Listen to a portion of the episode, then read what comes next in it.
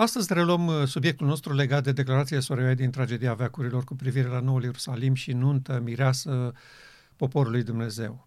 Am citit declarațiile ei în episodul trecut și astăzi vreau să trecem la un alt aspect al acestei probleme și anume care este poziția ei ca profet și ca autor al cărții din care noi am luat pasajele respective cu privire la maniera în care Dumnezeu lucrează în a descoperi adevărul.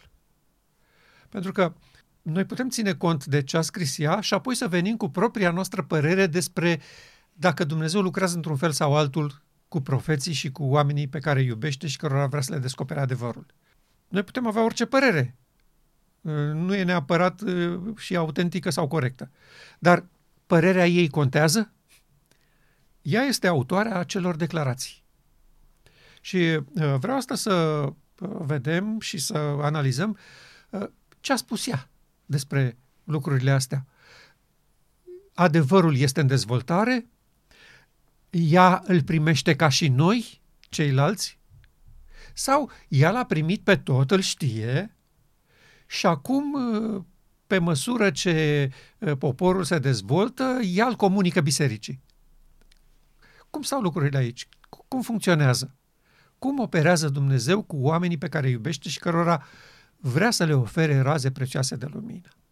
Și haideți să citim prima declarație din Mărturii pentru Predicator, pagina 96.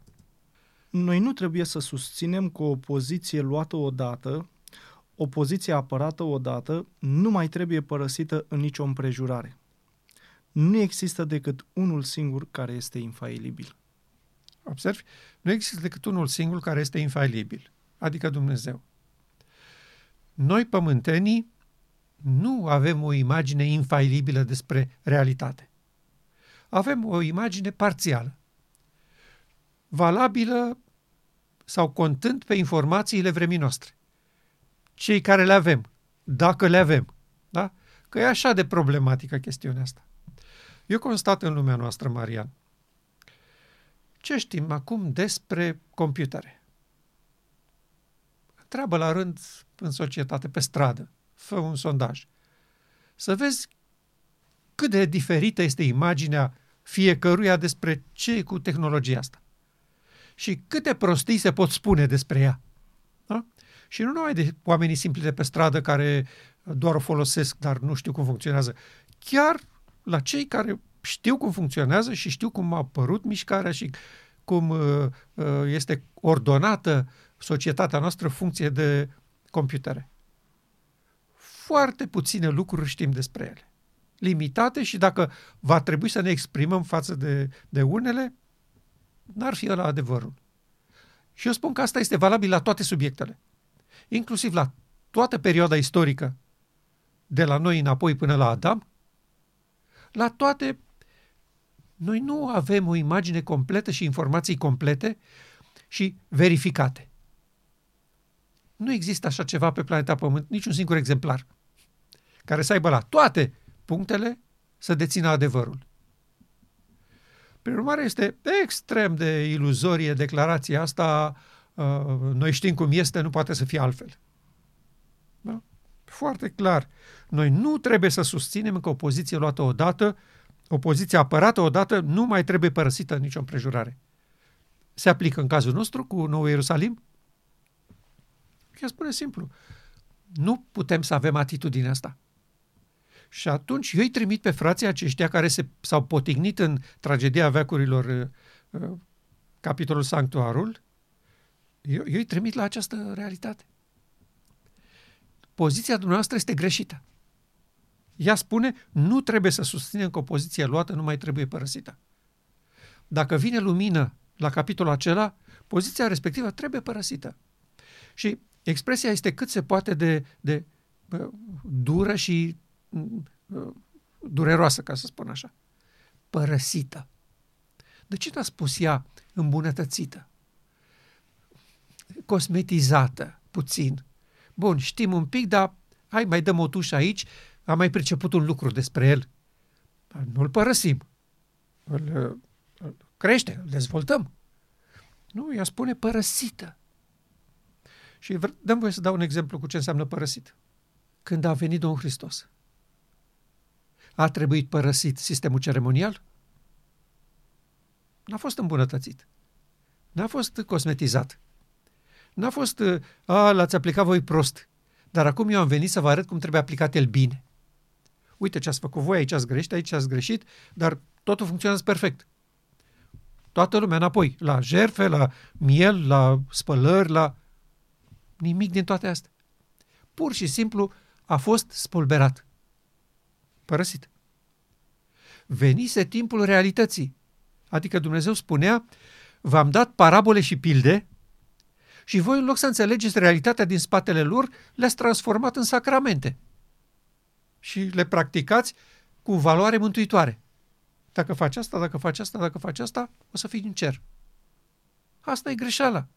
De aceea o poziție apărată odată, poporul Israel a trebuit să apere poziția aia odată. Dar acum a venit timpul când ea trebuie părăsită. Așa se întâmplă și în cazul nostru. Poziția aceea a trebuit apărată atunci. Era singura explicație, n-aveau alta. Dar odată cu creșterea luminii și a adevărului, lucrurile trebuie părăsite. Și acum, eu spun că în cazul nostru, dacă e înțeles corect termenul Noul Ierusalim din Apocalips, nici nu trebuie părăsită. E corect că Hristos a preluat Noul Ierusalim în 1844, poporul. Asta e cetatea sfântă, poporul. Da, Hristos pentru prima oară s-a trezit că are un popor. E adevărat, deocamdată la odihnă, nu în viață. Dar curând urma să treacă la cei în viață. Asta era speranța lui, asta era bucuria lui, asta era visul lui. Să obțină poporul și din morminte și din viață. Asta era frumusețea lucrării lui de mare preot în Sfânta Sfintelor. Și poporul nostru n-a înțeles-o în acea perioadă. Și nu vrem să îi condamnăm pentru asta. Ne putem întâlni cu declarațiile din partea fraților că în vremea Domnului Hristos, păi da, dar Hristos face declarațiile astea cu privire la faptul că trebuia să renunțăm la sistemul ceremonial. Într-adevăr, Moise l-a dat până la urmă pentru că era cu scop pedagogic, dar vine Hristos și Hristos face clarificările astea. Dar în timpul nostru, Sorawai nu se poate contrazice pe sine însăși. Cum împăcăm? Păi, tocmai explicația este așa, că ea povestește cum credeau ei. Ea nu a povestit ce i-a spus Dumnezeu sau ce i-a comunicat Dumnezeu în vreo viziune când vorbește despre cum au înțeles ei ce cu Noul Ierusalim, cu nunta, cu mireasa și cu fecioarele. Ea spune ce a înțeles pionierul adventist din aceste pasaje. Ea practic face o trecere în revistă a felului în care ei au progresat de la Sfânta la Sfânta Sfintelor și apoi ce înțelegeau ei prin Sfânta Sfintelor. A fost un drum în care ei s-au dezvoltat și ea face o descriere a acelei vremi. Și acum vine Dumnezeu și o corectează. Și spune că căsătoria reprezintă unirea între uman și divin. Și ea primește cu bucurie. Și nu se întoarce înapoi să spună am greșit în tragedia veacului, că n-a greșit ea. Așa credeau pionierii adventiști. I-a spus foarte clar cu pana ei. Eu participam la acele dezbateri, dar eu nu înțelegeam nimic din ce se întâmplă acolo. Deci ea nu era în mijlocul lor ca un teolog care îi corectează și îi mustră. Doar atunci când Dumnezeu trimitea o lumină, când ei se potigneau și nu mai aveau scăpare, nu mai știau cum să iasă din încurcăturile respective. Pentru că fiecare dintre ei avea propriul lui bagaj de cunoștințe și propria lui interpretare despre versetele biblice.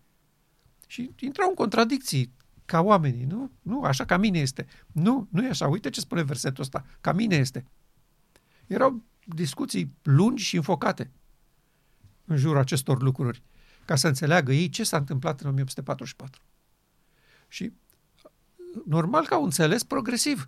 Adică n-a venit un înger din cer să le spună, uite așa stau lucrurile. Chiar viziunea fundamentală a aceea călătorii poporului către Cetatea Sfântă, cu partea a doua, viziunea tronurilor, i-a fost dat tot în metafore, tot simbolic, tot metaforic. Nu a fost vorbire explicită. Duhul Sfânt nu i-a spus acolo în viziune sorei White, nunta de care vorbește Hristos înseamnă unirea omenescului cu divinul. Nu. A lăsat-o la acel nivel. Era un pas foarte mare pe care l-au făcut ei. Nu trebuia altul. Eu spun că Duhul Sfânt a procedat perfect. Pentru că lor trebuiau să li se deschidă mintea, să aprecieze adevărul potrivit cu vremea lor, cu timpul lor, cu imaginația, cu imaginile lor despre realitate. Nu cu ale noastre sau cu ale altora. Nu, ei, un om din secolul XIX, trebuie să-l tratezi și să vorbești ca în secolul XIX cu el, ca să crească. Altfel l-ai pierdut. Pur și simplu l-ai pierdut. Deci, iată prima ei declarație. Da? Noi nu trebuie să susținem lucrul ăsta. Frații care susțin lucrul ăsta, că poziția luată în tragedia veacurilor nu poate fi schimbată, sunt în eroare. Și acest pasaj poate îi ajută să înțeleagă realitatea. Pasajul următor, în 1888, scris. Nu sunt decât puțini cei care înțeleg soliangerul al treilea. Deci, atenție, în timpul ăla nu erau decât puțini care înțelegeau soliangerul al treilea. Și totuși, aceasta este solia pentru acest timp. Este adevăr prezent. Adică solia trimisă prin frații John și Weigler, spunea ea. Însoțitorul meu a spus, și acum citează pe înger. Da? Mai este multă lumină care trebuie să strălucească din legea lui Dumnezeu și din Evanghelia neprihănirii. Această solie, înțeleasă în adevăratul ei caracter și proclamată prin Duhul, va lumina pământul cu slava ei. Aici nu mai avem părerile sorei White, părerile fraților. Aici avem declarația unui înger în 1888. Îngerul nu le spune, ați înțeles bine până acum totul, nu mai e nimic de discutat. Mergeți în lume și comunicați ce ați înțeles. Mai este multă lumină care trebuie să strălugească din legea lui Dumnezeu și din Evanghelia neprihănirii. Da? Cuvintele îngerului. Prin urmare, este acceptabil și corect din partea noastră să spunem Sorawai a crescut împreună cu lumina. Constatăm de asemenea că frații nu prea au crescut împreună cu lumina și de aici avem dificultățile care au adus biserica în pragul acesta de împietrire laodiceană. Că ea a ținut pasul cu lumina și frații n-au ținut. Ea a vorbit și a scris că Dumnezeu are multă lumină și frații n-au vrut să asculte. Declarația acestui înger aruncă lumina asupra subiectului nostru. Prieteni, ce ați știut voi până în 1844 sunt abia slabe licăriri despre ce înseamnă credința. Nu ați înțeles ce trebuie și cum trebuie. Mai este multă lumină pentru voi. Și ca să luminați pământul cu slava lui Dumnezeu, trebuie să primiți această lumină. E, ce constatăm astăzi? Pământul n-a fost luminat cu slava lui Dumnezeu, lucrarea lui Dumnezeu nu se poate încheia, marea controversă nu s-a încheiat. Care este explicația? N-ați acceptat această multă lumină. Singura explicație. Okay? Bun, să trecem mai departe. Există adevăruri vechi și totuși noi, care urmează să fie adăugate comorii cunoștințelor noastre. Noi nu înțelegem și nici nu experimentăm credința așa cum ar trebui. Noi nu suntem chemați să ne închinăm și să servim lui Dumnezeu pe aceleași căi folosite în anii trecuți. Absolut uimitor. Foarte surprinzător. Da? Nu, asta nu e credință ce facem noi aici. Nu suntem chemați la așa ceva. Pă, uimitor. Există adevăruri vechi și totuși noi, spune ea. Ce e cu jocul ăsta de cuvinte? Cum adică adevăruri vechi și totuși noi? Dacă e adevăr, e adevăr. N-are cum să fie nou. Ea vrea să spună așa.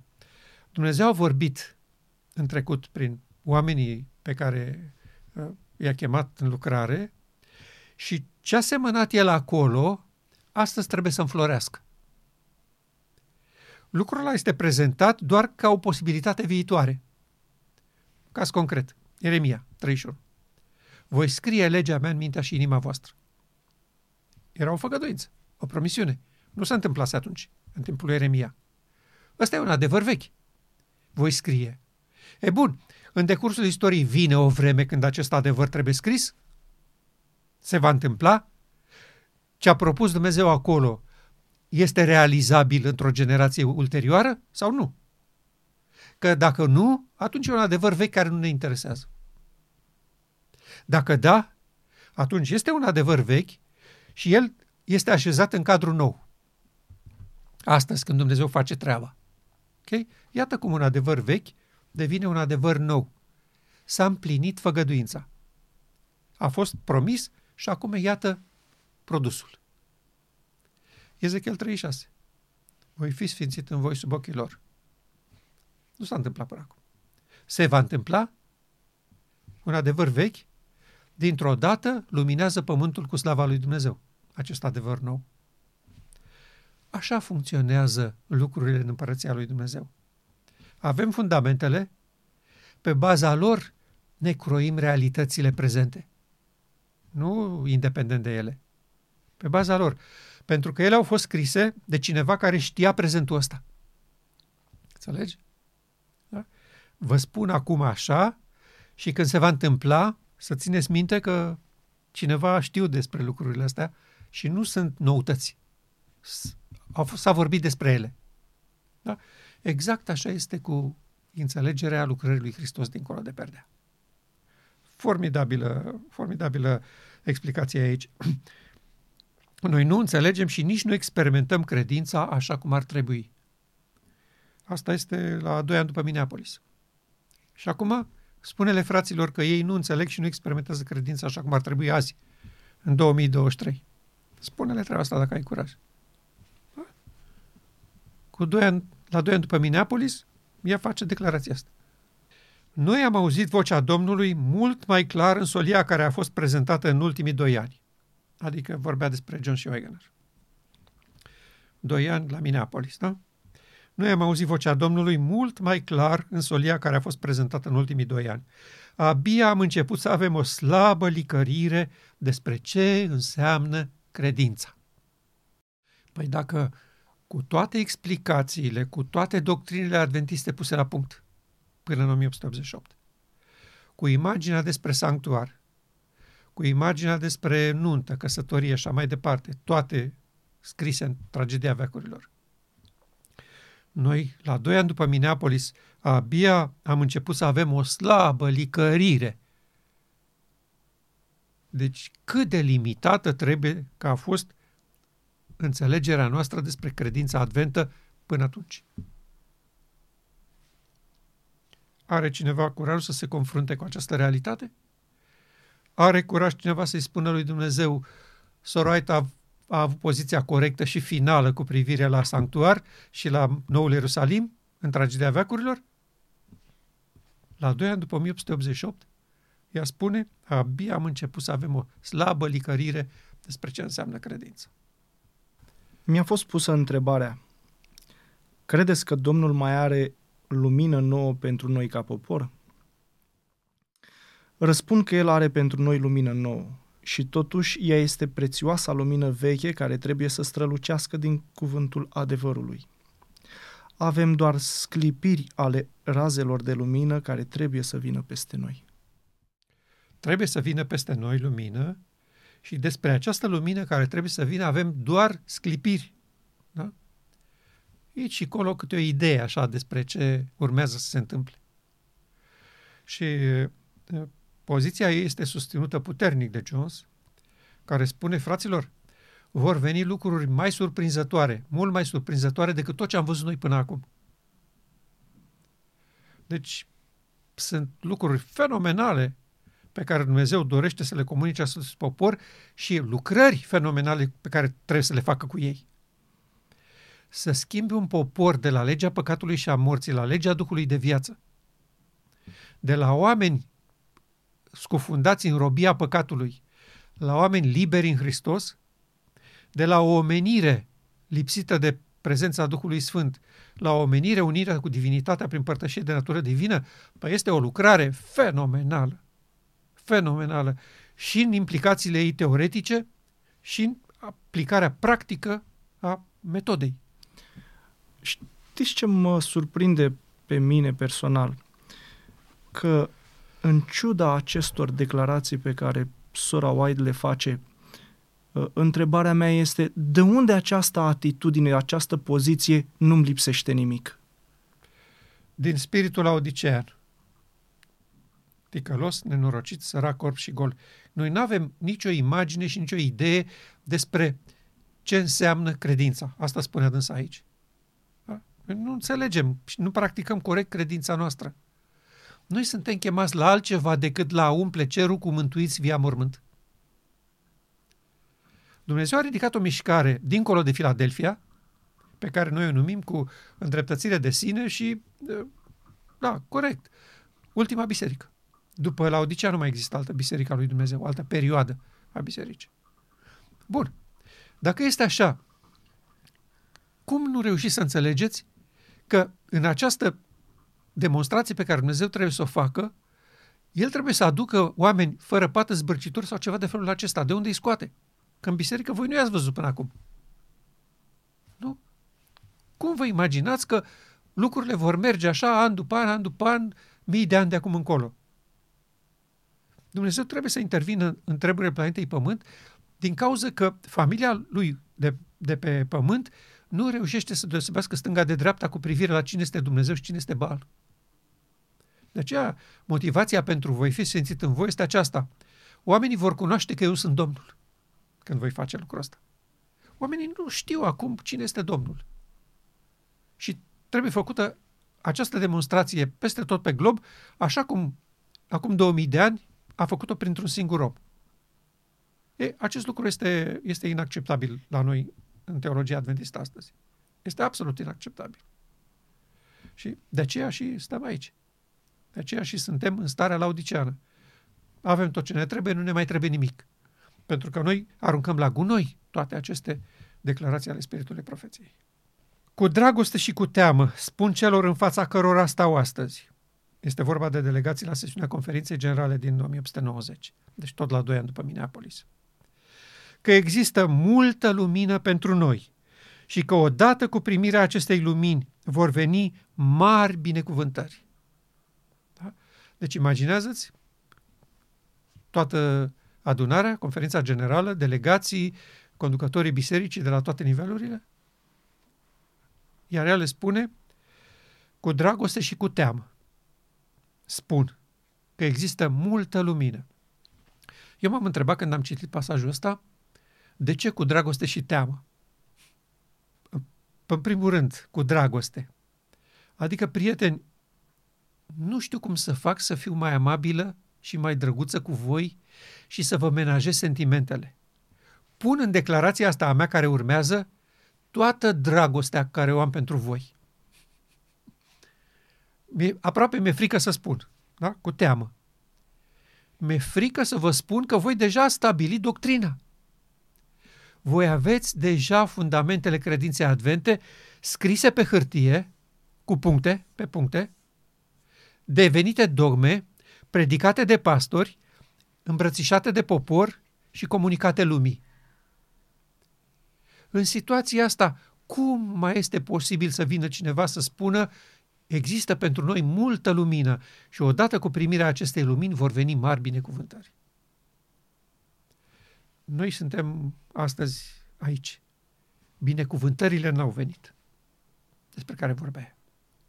Ba din contră, biserica se scufundă tot mai mult în societate și în obiceiurile și practicile ei. Da? Multă lumină pentru noi. Ea nu spunea, Dumnezeu prin noi vrea să ofere lumii foarte multă lumină. Nu. Multă lumină pentru noi. Și că odată cu primirea acestei lumini vor veni mari binecuvântări. Noi astăzi putem să analizăm în ce constă această multă lumină și ce ar fi devenit ea, în ce ar consta binecuvântările astea multe. Marea lumină era neapărat legată de maniera în care Dumnezeu obține acest popor. Voi scoate din voi inima de piatră, voi pune o inimă de carne, voi pune în ea Duhul meu cel Sfânt și vă voi face să păziți legile mele. Aceasta este o operațiune complexă și vastă a marelui nostru preot și nu poate fi realizată decât în Sfânta Sfintelor. În momentul când Dumnezeu obține un popor asemenea lui Hristos, dintr-o dată vin marile binecuvântări. Care sunt binecuvântările pe care le așteaptă acest popor, în principal? Coborârea Duhului Sfânt peste biserică, nu? Și apoi minunile lucrării finale și încheierea ei glorioasă și apariția lui Hristos pe nori. Astea sunt minunile. Noi nu așteptăm minuni de genul ăsta, hai să mai facem 2 spitale, hai să mai facem o facultate în Peru, hai să mai facem o casă de bătrâni în Guatemala. Nu astea sunt binecuvântările pe care le așteaptă poporul ăsta. Sigur, le fac, că n-au ce face altceva. Dar binecuvântările finale, astea sunt revărsarea Duhului Sfânt în măsură bogată peste poporul său. Noi ca biserică am avut o perioadă de 5 ani, proiect strategic. Rugăciune pentru venirea Duhului Sfânt, pentru coborârea ploii târzii. Și nu s-a întâmplat nimic. Nu? De ce? Pentru că noi negăm maniera în care Dumnezeu reușește să reverse Duhul Sfânt peste acest popor. Noi negăm intenția Lui de a face lucrul ăsta, aruncăm la gunoi lumina trimisă care ne-ar pune în poziția să devenim recipienți acestei lumini. Pentru că în momentul când tu spui, și asta e doctrină predicată la școala de botez, că în momentul când te botezi, primești haina neprihănirii, primești Duhul Sfânt și alifie pentru ochi, peste asta nu se mai poate face nimic. Ce să-ți mai dea cineva? Că tu ai, așa cum spuneai, în cerul bisericii spune, eu am, sunt bogat, m-am îmbogățit, nu duc lipsă de nimic. De ce? Pentru că el crede că are doctrina biblică înțeleasă corect. Adică el spune așa, noi suntem biblici, noi am înțeles corect Biblia, am extras din ea învățăturile și le predicăm și le practicăm. Prin urmare, ce problemă avem? Da? Ei, nu înțeleg aceste declarații ale Spiritului Profetic cu privire la multă lumină și multe binecuvântări odată cu ea. Și asta ne face să nu reușim să înțelegem că lumina vine progresiv, treptat, pas cu pas, în măsură ce poporul ține pasul cu lumina. Și când ne scapă această realitate, nici nu ne mai lovește dureros declarația inspirată care spune că cei care nu vor înainta în slava crescândă a solingerului al treilea o vor numi lumină falsă. Și iată cum ajungem ca popor să numim lumina pe care Dumnezeu dorește să o trimită spre a ne trezi la realitate, lumină falsă. Iată cum interpretăm soarele neprihănirii cu tămăduire sub aripile lui ca fiind ceva periculos pentru biserică și nebiblic. Nu este ceva nou care se întâmplă acestei generații. Permanent în istorie s-a întâmplat la fel. Asta a fost permanent atitudinea, pentru că noi avem un împotrivitor, un vrășmaș al lui Dumnezeu care nu dorește ca aceste lucruri să ajungă la urechile oamenilor. Și a făcut toate eforturile posibile, a angajat în lucrarea lui Dumnezeu pe toți cei care i-a putut folosi ca să umbrească, să acopere și să șteargă din fața ochilor acestui popor marea binecuvântare pe care Dumnezeu dorește să o ofere unei generații finale. Oameni uniți cu divinitatea prin părtășie de natură divină, prin puterea creatoare a marelui nostru preot. El zice, se face, poruncește și ce poruncește ea ființă. Din cauza aceasta avem dificultăți în a înțelege o declarație a spiritului profetic făcută într-o anumită perioadă și apoi creșterea autorului în lumină. Pentru că nu reușim să înțelegem această declarație a Domnului Hristos. Ați auzit că s-a spus în vechime, iar eu vă spun. Și apoi le spune exact îndoaselea față de cum știu sărăii că s-a spus în vechime. Poporul nostru nu are curaj să aplice această imagine despre creșterea și slava crescândă a soliei în cazul acestor declarații ale spiritului profetic. Și de aici dificultățile. Mă surprinde faptul că ea și înțelege pe frații din perioada sorei White.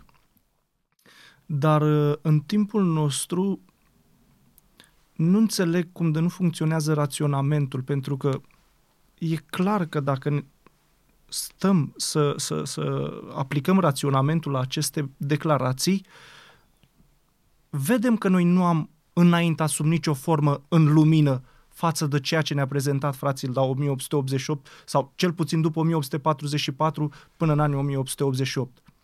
Și astăzi constatăm că am rămas exact la același pietre de hotar, ca să le numesc așa.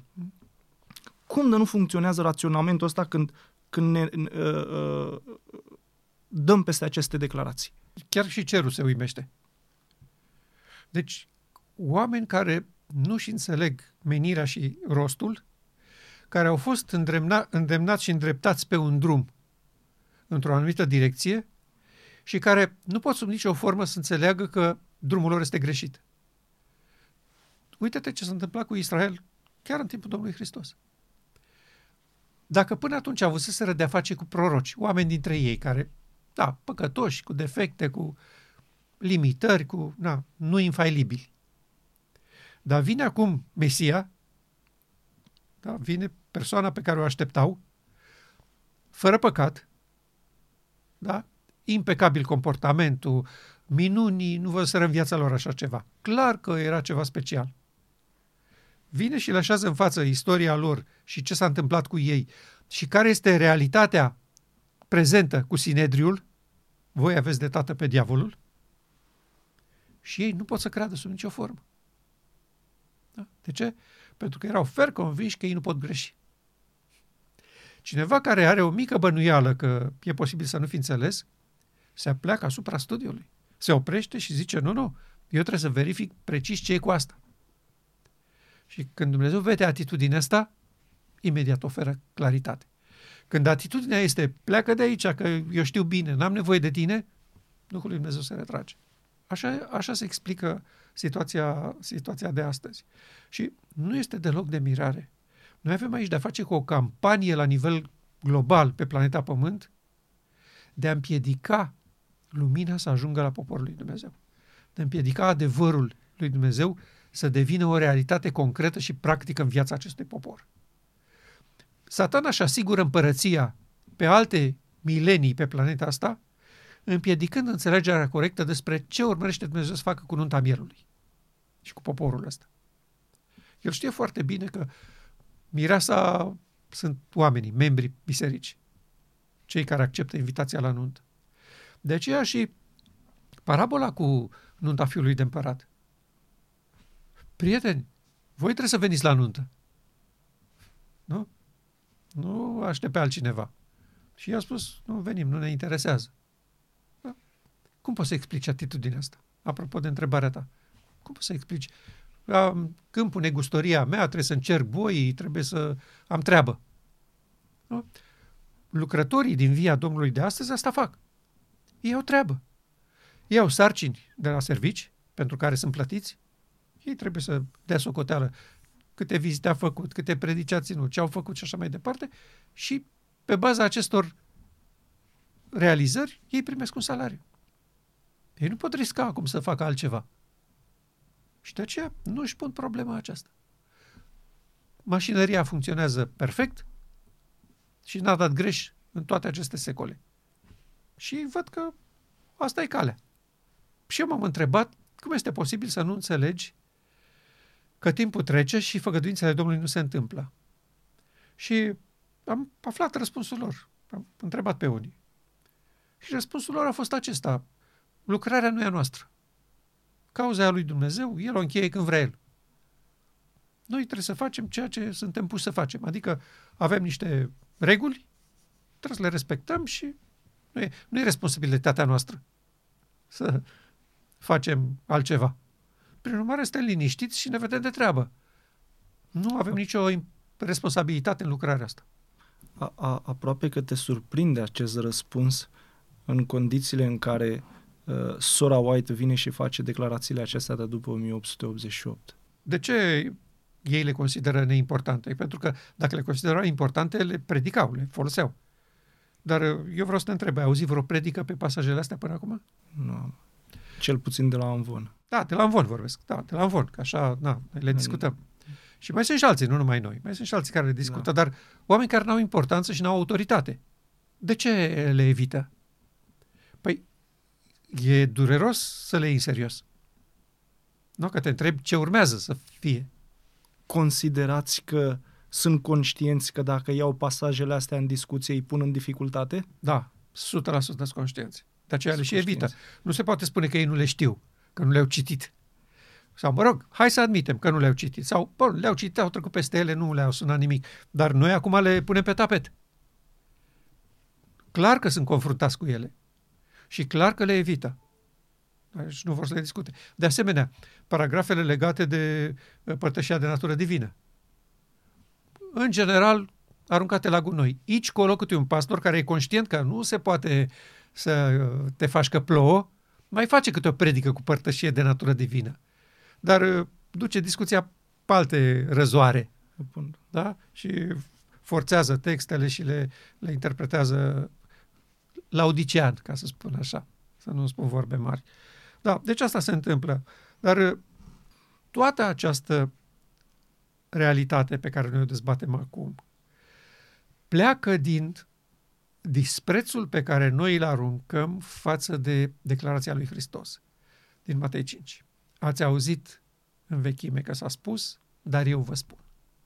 Până când nu luăm în serios și nu apreciem corect intenția lui cu această declarație, nu avem nicio șansă să pricepem, să apreciem bogăția de declarații, uneori ale îngerului, nu ale Sorawai, ale unor îngeri, cu privire la faptul că acestui popor urmează să-i se ofere foarte multă lumină și că odată cu venirea acestei lumini vor veni mari binecuvântări.